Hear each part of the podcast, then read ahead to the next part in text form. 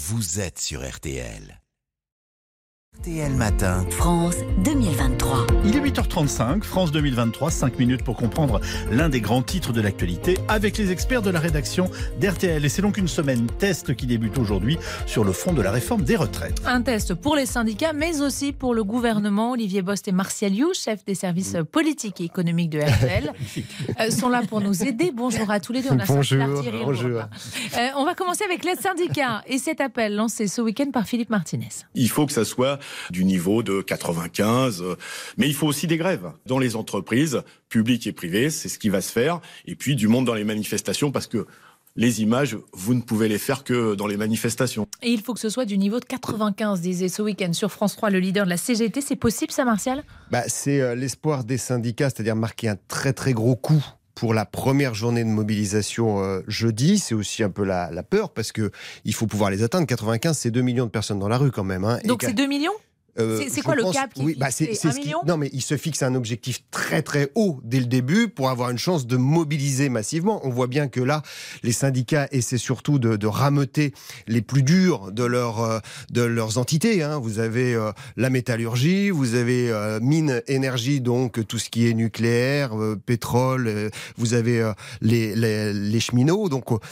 On sent qu'il faut absolument qu'il y ait du monde pour pouvoir engager derrière des négociations avec le gouvernement. Donc il ne faut pas se rater sur jeudi. Simplement 95, c'est ce que je dis, on n'a jamais atteint de tel niveau depuis. Ça a même tendance un peu à décliner la mobilisation pour chacune des réformes des retraites. 95, on était dans la foulée de Balladur, c'est-à-dire de la première réforme sur les retraites. Donc évidemment, il y avait plus de mobilisation et il y avait les étudiants. Donc ça fait quand même beaucoup d'éléments à réunir à nouveau pour atteindre les objectifs de 95. Olivier Bost, le gouvernement s'est fixé un chiffre, un cap il pourra dire c'est une réussite ou pas ? Ils ne se prêtent pas du tout à la météo sociale. Là-dessus, ils sont extrêmement prudents et ils ont pour l'instant une attitude très volontaire. Hein. C'est directement Emmanuel Macron qui donne ses instructions, qui est celle d'être extrêmement modeste. Humilité, leur a dit même Emmanuel Macron jeudi matin lors d'une réunion.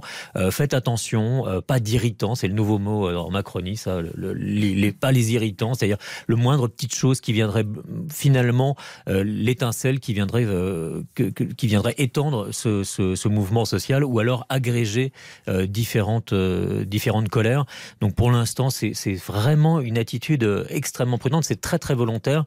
Et après, on parlera de la suite, mais c'est intéressant par rapport à ce qui pourra se passer ensuite, notamment à l'Assemblée nationale. Juste avant ça, d'un mot, Martial, grève a priori assez suivie, oui. Notamment dans les transports, oui. Que ce soit la RATP, SNCF, etc. On aura le détail demain. Est-ce que ça va être suivi dans le privé ? Il y aura certainement des mobilisations, ça va être plus dur, hein, parce que notamment par rapport à 95, vous n'avez plus que 7-8% de syndiqués dans les entreprises privées, donc c'est difficile d'aller les chercher. Il y a le télétravail dans le service, le tertiaire, vous avez des populations de salariés éclatées, donc vous avez plus de mal aussi à les mobiliser ensemble. Et puis, il y a quand même un élément à prendre en considération qui est nouveau, ce sont tous ces collectifs. Tous ces rassemblements, on l'a vu avec la SNCF l'autre fois, les cheminots étaient en collectif, pas en syndicat, et ceux-là ont une vraie colère vis-à-vis d'Emmanuel Macron et peuvent se mobiliser au-delà de ce que prévoient les syndicats. Il y a un contexte politique quand même qui est très différent, parce qu'on fait beaucoup de comparaisons avec 95. 95, c'est Jacques Chirac élu sur la fracture sociale et qui derrière dégaine une politique de rigueur. Là, c'est extrêmement différent. On sort d'une période après Covid, en pleine inflation, etc. Donc les contextes politiques n'ont absolument rien à voir. Donc les comparaisons sont très adverses. Et dans un contexte où l'inflation et les questions de pouvoir d'achat pèsent. Hein. Faire grève, ça coûte cher, il faut quand même le rappeler. Ça coûte cher, mais surtout du côté des syndicats, ce qu'on se dit, c'est que il y a cette problématique de pouvoir d'achat et qu'aujourd'hui, c'est plus un problème de fin de mois qu'un problème de fin de carrière qui mobilise les gens. Alors, Olivier, vous évoquiez tout à l'heure le pas d'étincelle, le conseil d'Emmanuel Macron. Du côté de la majorité présidentielle, on sent quand même une certaine détermination. On va écouter Aurore Berger, la patronne des députés Renaissance, qui était votre invitée hier au Grand Jury. Cette réforme, je vous le dis de manière très calme, mais très déterminée, cette réforme sera adoptée. Quel que soit le blocage dans la rue exprimé malgré les écoles fermées, cette réforme entrera en vigueur. Cette réforme entrera en vigueur, elle l'a dit, d'autres l'ont répété, d'ailleurs dès la semaine dernière. Ça ne les inquiète pas quand même, jeudi ? En fait, il n'y a pas le choix. Pour Emmanuel Macron, c'est tout simplement le quinquennat. Et là, c'est, on a coutume parfois de le dire et de l'utiliser parfois un peu trop facilement. Mais là, très clairement, c'est le quinquennat d'Emmanuel Macron qui se joue. C'est-à-dire que si la réforme ne passait pas, le quinquennat est terminé. Et même plus grave que le quinquennat, c'est même toute l'image d'Emmanuel Macron, toute l'histoire politique d'Emmanuel Macron qui s'effondre, parce qu'on ne retiendra qu'une chose, c'est qu'il a calé et que finalement il n'aura pas fait grand-chose. Donc il y a cet enjeu-là qui est absolument énorme. Et ensuite, il faut voir la façon dont ça se présente. C'est-à-dire qu'on va avoir, on a un projet de loi aujourd'hui qui a été même amendé avec des derniers correctifs pour enlever tout ce qui pourrait faire surréagir les gens.